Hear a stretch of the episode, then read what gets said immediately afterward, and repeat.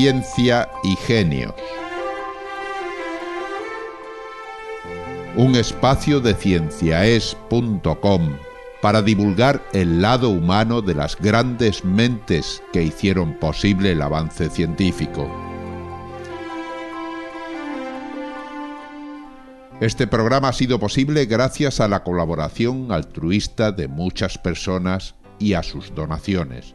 En cienciaes.com encontrarán información adicional y la posibilidad de colaborar.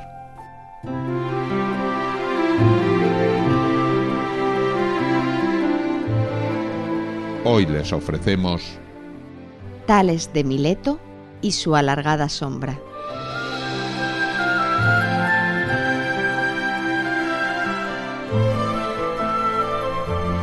Tales de Mileto fue un filósofo y matemático griego que nació en el año 624 a.C., pero cuya influencia sigue presente hoy en los libros de matemáticas. Sus obras se perdieron, pero sus ideas fueron divulgadas por otros que vinieron después, entre ellos el filósofo Platón, quien en su diálogo sobre la naturaleza del saber, que lleva por nombre Teeteto, pone en boca de Sócrates una anécdota que ha hecho de Tales el prototipo de sabio despistado. En la obra de Platón, Sócrates le dice a Teodoro,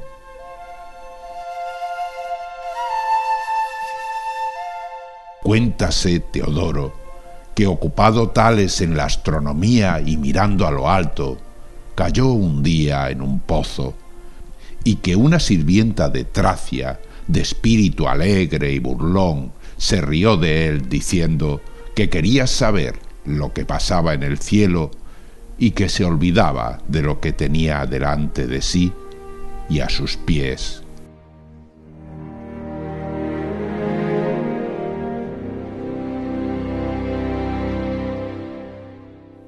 Les invito a escuchar la biografía de Tales de Mileto, escrita por Tomás Pedraza.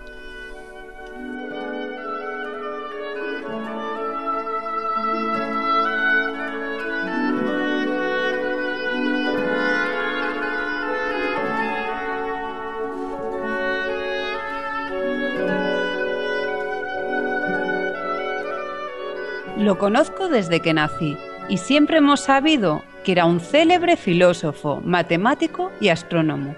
Sin embargo, ahora el pobre ha caído en un pozo. No un pozo metafórico, no, un pozo de verdad, de los que tienen agua. Le pedí hace unos minutos que me enseñara los misterios de los cielos y paseando, mirando hacia arriba, no ha percibido el agujero que se abría bajo sus pies. ¡Sofía! ¡Sácame de aquí, por favor! Ahora mismo. Como os decía, mis padres me contaron que desde muy pequeño, viviendo en Mileto, ya le cogió el gusto a aprender astronomía y matemáticas.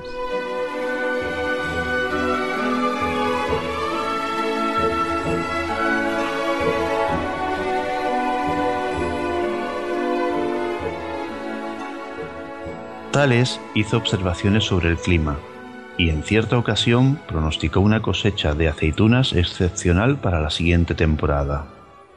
Así que pidió algo de dinero prestado y compró todas las prensas de aceite de Mileto y de la vecina Quíos.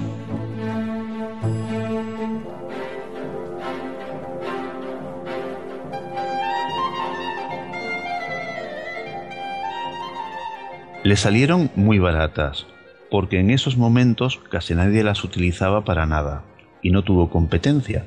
Pero cuando llegó la época de la cosecha, él era el único propietario de todas las almazaras, y pudo poner el precio que quiso a los olivareros que las necesitaban para procesar las aceitunas y convertirlas en aceite.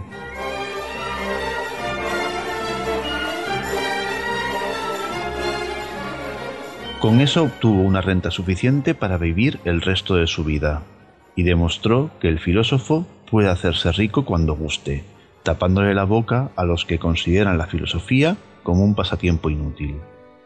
De todos modos, el tipo de riquezas que él buscó en la vida poco tiene que ver con los bienes materiales.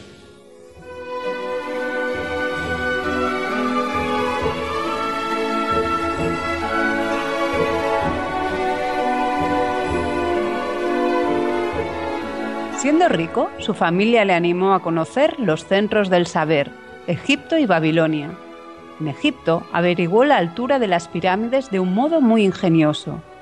Nunca nadie lo había logrado, ya que para medir su altura se entendía que había que perforar la pirámide desde su cúspide hasta el suelo, proeza imposible de lograr. Él vio que a una hora determinada la sombra de una persona mide exactamente igual que su altura. En ese momento se apresuró a medir la sombra de una de las pirámides. Y ya está, su altura estaba automáticamente calculada. Pero me Que sí, que sí, ya estoy en ello.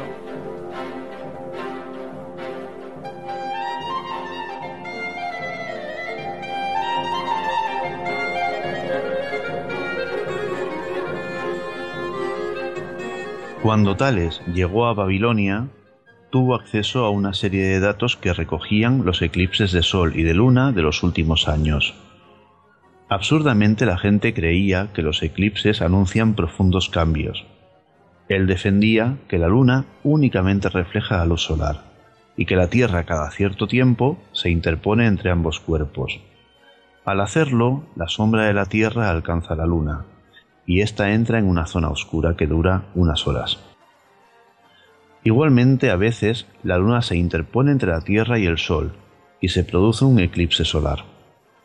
Le costó mucho encontrar un patrón, ya que no siempre sucede con la regularidad que sería deseable, pero creyó estar en condiciones de predecir un eclipse de Sol.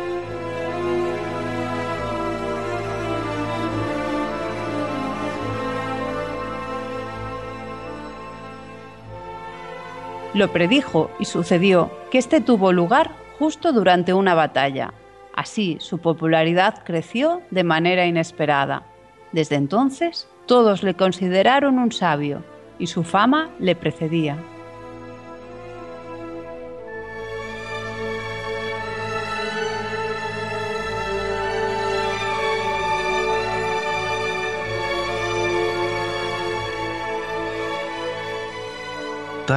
Se dedicó a investigar sobre trigonometría y pudo demostrar, sin demasiadas dificultades, que un triángulo inscrito en una semicircunferencia contiene siempre un ángulo recto. Además estableció ciertas leyes que deben cumplir las rectas al cortarse y los triángulos que tienen ángulos iguales. En el campo de la física llegó a la conclusión de que debía existir un material que sería la base de los demás. Esto explicaría los posibles cambios que se observan al evaporarse, licuarse, fundirse o transformarse los distintos materiales.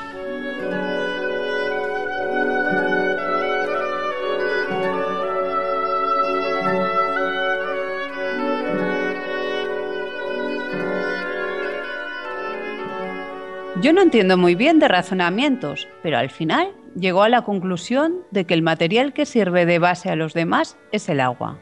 No en vano es especialmente abundante y se encuentra tanto dentro como fuera de nosotros en forma sólida, líquida o gaseosa.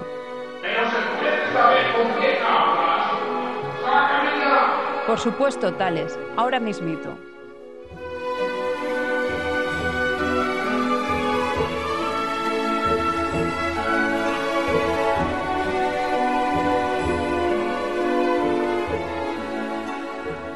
Mi amo el fenómeno que más le ha llamado la atención es una propiedad que tiene el ámbar, ya que cuando se frota es capaz de atraer pequeños objetos. A esta propiedad le ha llamado electricidad, porque en griego ámbar se dice electrón. Nadie sabe si esto será un simple entretenimiento o si en el futuro se le encontrará alguna aplicación, pero mi amo asegura que será muy importante algún día.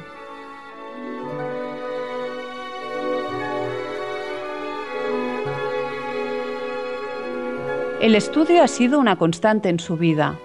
Ningún fenómeno ha escapado a su interés, ni las fuerzas ocultas ni las sombras. Si prestamos la atención adecuada, un palo, un simple palito debidamente orientado, que él ha llamado gnomon, nos permite saber en cualquier momento del día la hora a la que nos encontramos. El reloj de sol aunque no fue un invento suyo, es una aplicación de la que se siente especialmente orgulloso, ya que los palos que se han utilizado casi exclusivamente para hacernos la guerra, ahora sirven también para medir el paso del tiempo. Por cierto, mi amo sigue en el pozo. ¡Basta de chachra! ¡Sácame de aquí! ¡Tengo que seguir estudiando el cielo! Pero, ¿cómo pretendes, Tales, saber acerca de los cielos cuando no ves lo que está debajo de tus pies?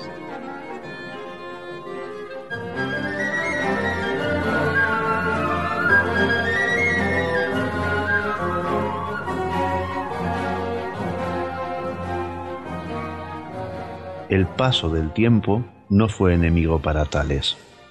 Murió años más tarde en Mileto y fue considerado el padre de la filosofía, el primero de los siete grandes sabios de la antigüedad y el inventor de la trigonometría. Murió ya anciano después de haber inspirado a Anaximandro, Anaxímenes o Pitágoras, entre otros.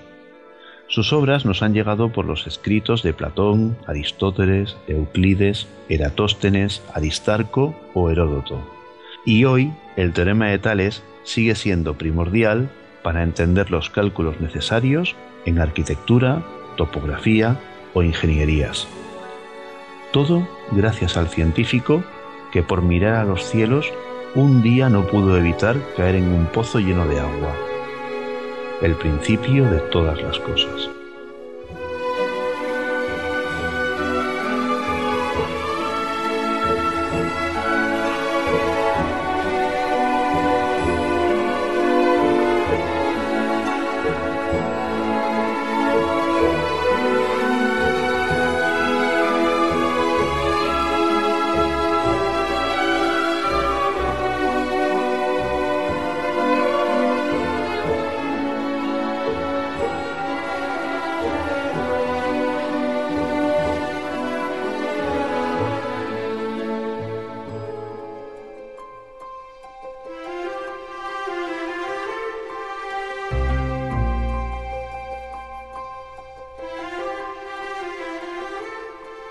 Han escuchado ustedes Tales de Mileto y su alargada sombra, un programa de cienciaes.com escrito por Tomás Pedraza Jiménez para la serie Ciencia y Genios, con las voces de Raquel Lubaguls, Tomás Pedraza, Rosa Lencero y Ángel Rodríguez, con realización y montaje de Ángel Rodríguez Lozano.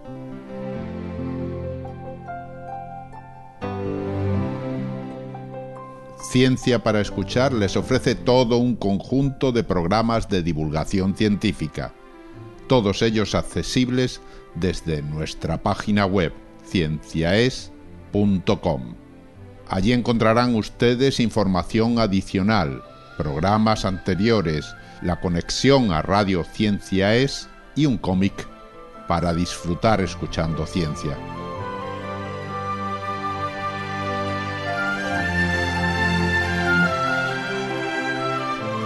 cienciaes.com. Ciencia para escuchar.